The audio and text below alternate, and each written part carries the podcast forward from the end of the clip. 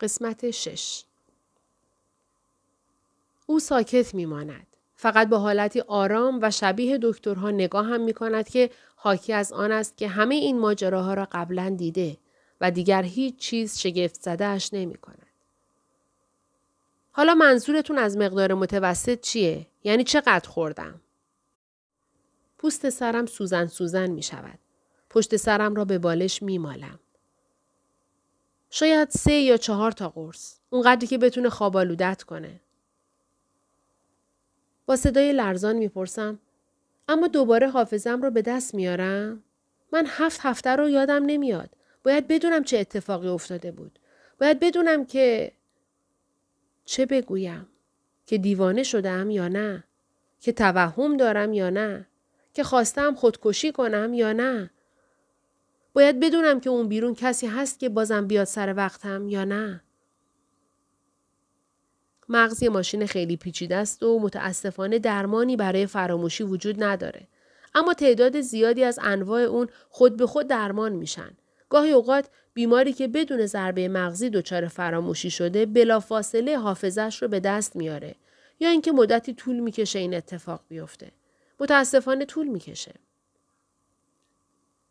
سینم درد می‌گیرد. انگار کسی محکم با مشت به آن زده باشد. طول می‌کشه؟ آنقدر طول می کشد تا آن فرد ناشناس برگردد و مرا بکشد. آنقدر در فراموشی می مانم که او بیاید مرا بگیرد و زندانی کند. نمی‌تونم جواب قطعی بدم. ممکنه حافظت چند روز دیگه برگرده یا حتی چند هفته یا حتی چند ماه دیگه. ممکنه ذره ذره برگرده یا یک جا. حافظه بلند مدت و کوتاه مدتت هر دو درست کار می‌کنن. فقط اون دوره زمانی کوتاه مخدوش شده. اما من خیلی خوشبینم که بالاخره بهبود کامل پیدا کنی. تا اون موقع نمی‌تونم بفهمم که اون شخص هنوز دنبالمه یا نه. مطمئنم پلیس داره تمام تلاشش رو می‌کنه. لبخند می‌زند.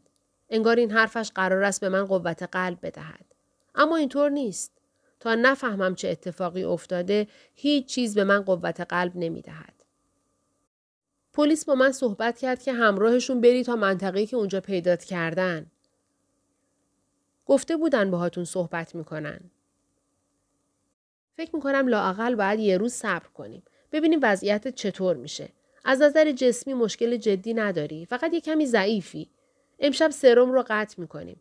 اما من می‌خوام قبل از اینکه از بیمارستان بری مطمئن بشم که بنیت رو به دست آوردی. حتی اگه ترخیص برای مدت کوتاه باشه.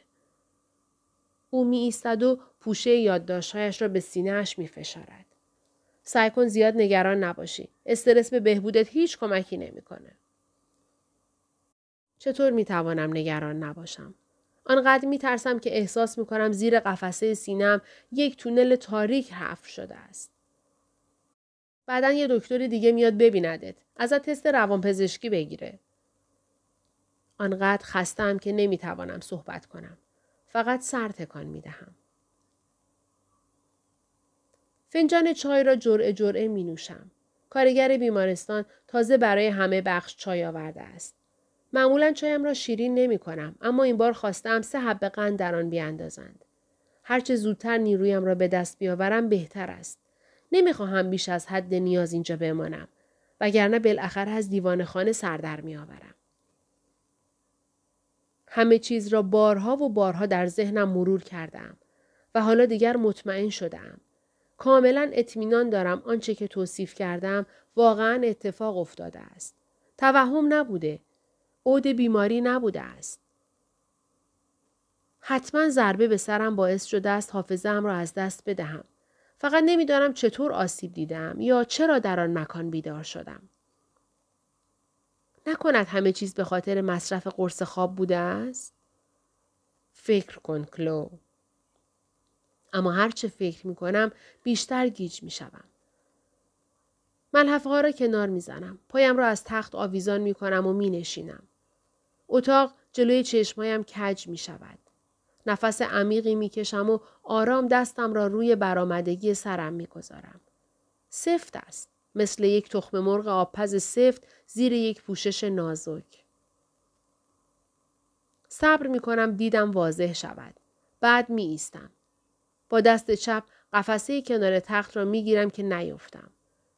روی پاهای لرزانم می ایستم و با ترس و تردید وزنم را روی زانوی زخمیم می اندازم. دردناک است. اما می توانم خودم را نگه دارم. لباس مزخرف بیمارستان تنم است.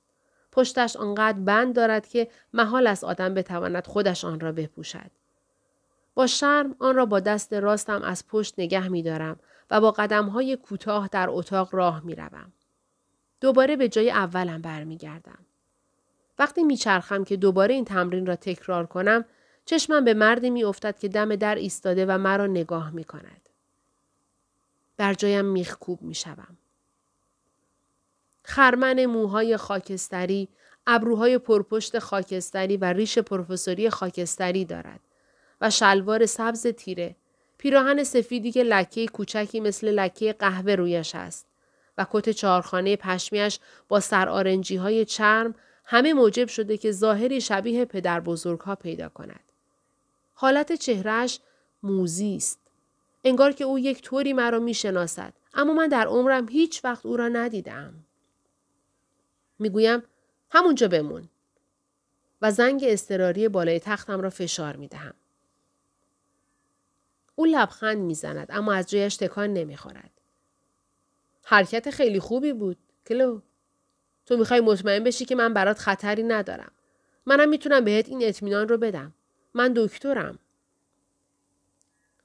یک پرستار با عجله وارد اتاق می شود. چیزی شده؟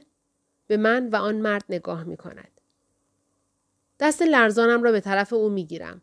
اون میگه دکتره اما شبیه دکترا نیست. دکتره؟ پرستار با آسودگی لبخند می‌زند. بله، ایشون دکتر درو هستند. همین وقت است که متوجه کارت شناسایی روی جیب پیراهنش می شوم. گرچه آنقدر دور است که نمی توانم آن را بخوانم. روی تخت می نشینم و شانه هایم با آسودگی پایین می افتند.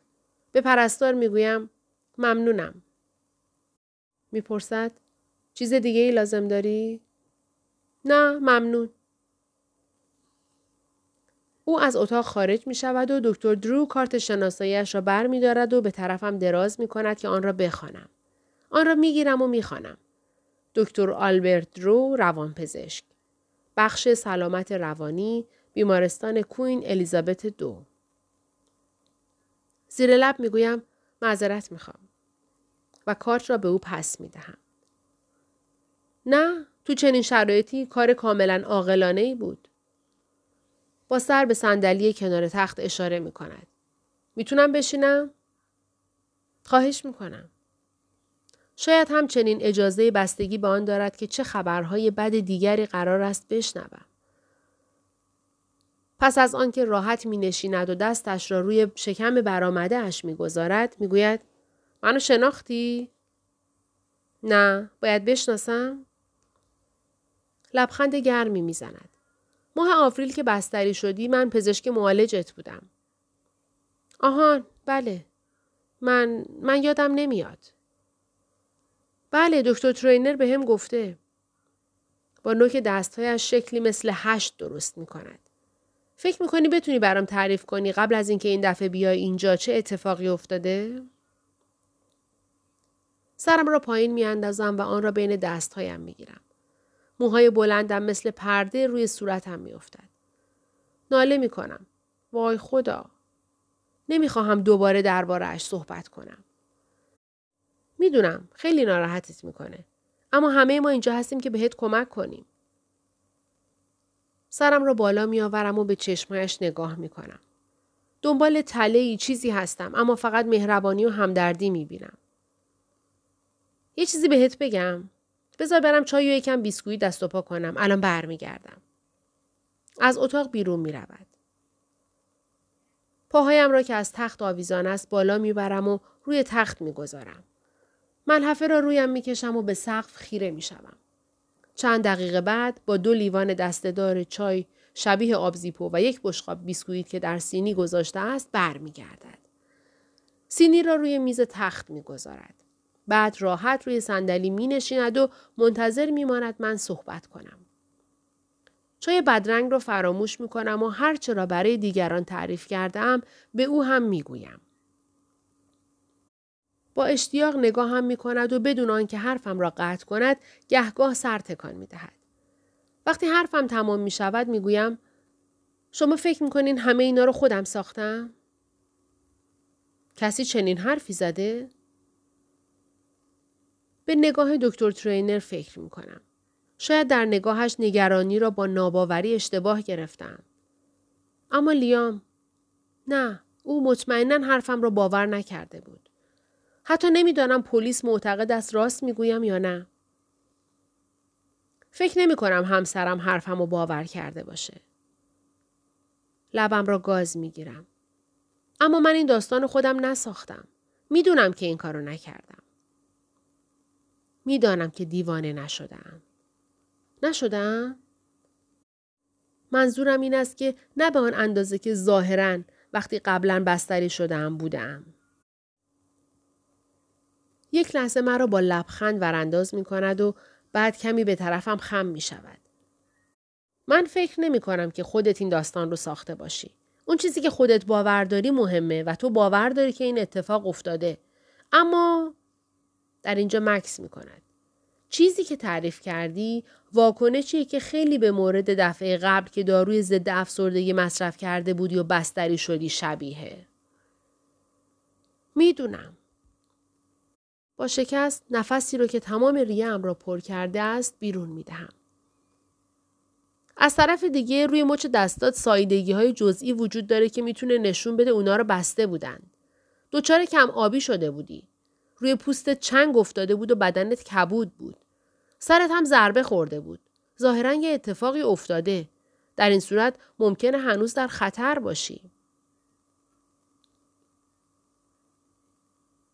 فصل هفتم من از همین میترسم. نمی‌دونم کی منو گرفته بود. نمی‌دونم چرا منو برده بودن. ترسم آنقدر زیاد می شود که ماهیچه های سینم را منقبض می کند. معلومه طبیعیه که بترسی.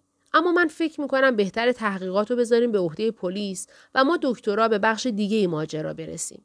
من بیشتر این برام مهمه که بدونم تو خودت برای خودت یه خطر به حساب میای یا نه. با احتیاط می‌گویم خودم؟ او چیزی نمی‌گوید اما نیازی هم به این کار نیست.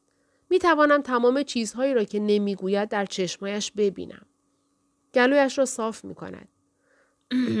دفعه پیش که از بیمارستان مرخص شدی یه بار ویزیتت کردم. اما بیشتر می‌خواستی در مورد از دست دادن بچت صحبت کنیم. احساس اندوه وجودم را فرا می‌گیرد. آنقدر شدید که انگار جسمم را از درون میآزارد و زخمی می کند. تشویقت کردم یه دفترچه خاطرات یا نامه‌ای به بچت بنویسی که بتونی قصت رو بیرون بریزی. این کاری کردم؟ نمی‌دونم. گفتم که فقط یه بار اومدی پیشم اما اون موقع فکر می‌کردی ایده خوبیه. اما من افسرده نبودم مگه نه؟ به خودکشی فکر نمی کردم. فقط ناراحت بودم. نه؟ بین افسردگی و اندوه یه مرز خیلی کوچیک هست. گاهی اوقات نشانه های افسردگی به اندوه و مراحل اون شبیه. اما من توی اون جلسه به نشونه ای که افسردگی بالینی رو نشون بده بر نخوردم. اما وقتی بعد از سق پیش دکتر عمومی رفتم افسرده بودم. لبهایش را فشار می دهد. مثل اینکه دارد تصمیم می گیرد چقدر اطلاعات بدهد. ظاهرا پزشک عمومیت معتقد بوده که هستی. برای همین برای داروی ضد افسردگی و قرص خواب تجویز کرده.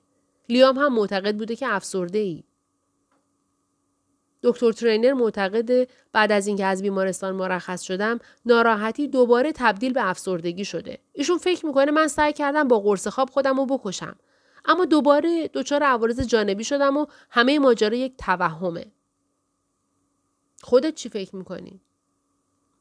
نمی‌دونم. منظورم اینه که اینا همه با ناامیدی شانه هایم را بالا می اندازم. گیج شدم. فکر نمی کردم سعی کرده باشم خودم رو بکشم. اینم می‌دونم وقتی اونجا زیر زمین زندانی بودم توهم نداشتم. اونجا رو واضح به یاد میارم. وحشت. حس کردن دیوارا وقتی که بهشون دست میکشیدم. موش. صدای چکه آب. خراشیدن چارچوب در. دویدن توی راهرو توی جنگل. دکتر درو با تردید نگاه می کند. وقتی به داروهای ضد افسردگی واکنش نشون داده بودی هم فکر می کردی توهماتت واقعی هن. یک لحظه مکس می کند. بعد می گوید شاید باید در مورد زمانی صحبت کنیم که به خاطر میاری. زمان قبل از مهمونی. ممکنه کمک کنه حافظم رو به دست بیارم؟ در صدایم امید و ناامیدی در هم آمیخته است. امکانش هست. ممکنه در مغز جرقه بزنه و به ما کمک کنه که به وضعیت مغزی در زمان وقوع این اتفاق جدید پی ببریم. سرش را میخاراند. من فکر می‌کنم ممکنه به فراموشی تجزیه‌ای یعنی فراموشی ناشی از ضربه روحی یا استرس دچار شده باشی که به نوعی انکار رویداد رنجاور برای کنار اومدن با اون روی داده. در مورد تو چون آسیب مغزی وجود نداشته ممکنه به مرور زمان دوباره اون ضربه روحی رو به یاد بیاری. صحبت کردن در مورد گذشته می‌تونه به این روند کمک کنه. احتمال داره ضربه روحی ناشی از سقط مسبب این قضیه بوده باشه. گیج می‌شوم و چهره در هم می‌کشم. صبر کنین. دکتر ترنر به چنین چیزی اشاره نکرد. گفت فراموشی ممکنه به خاطر ضربه مغزی یا عوارض جانبی قرص خواباور سای سای سایلیپین. بله خودشه. خب همه این فرضیات وجود دارن. کمی حالت تدافعی دارد و من فکر می کنم نکند در مورد تشخیص مشکل من بینشان رقابت به وجود آمده باشد. متاسفانه آزمایش دقیقی وجود نداره که ما بتونیم باهاش ثابت کنیم کدوم فرضیه درسته. برای همین باید همه نظریه ها رو بررسی کنیم. می‌گویم می‌فهمم. اما اصلا نمی‌فهمم. احساس می‌کنم هنوز در تاریکی گرفتار هستم و کورمال کورمال به در و دیوار می‌خورم. یک جوره آب می نوشم و آن را آرام فرو می دهم. نوک انگشتهایم زیر پانسمان به خارش می افتد و جلوی خودم را می گیرم که آنها را نخارانم. پس از کجا باید شروع کنم؟ پیش از سخت اوضاع چطور بود؟ خب به نظرم کاملا ایدئال نبود. منظورم اینه که زندگی کی ایدئاله؟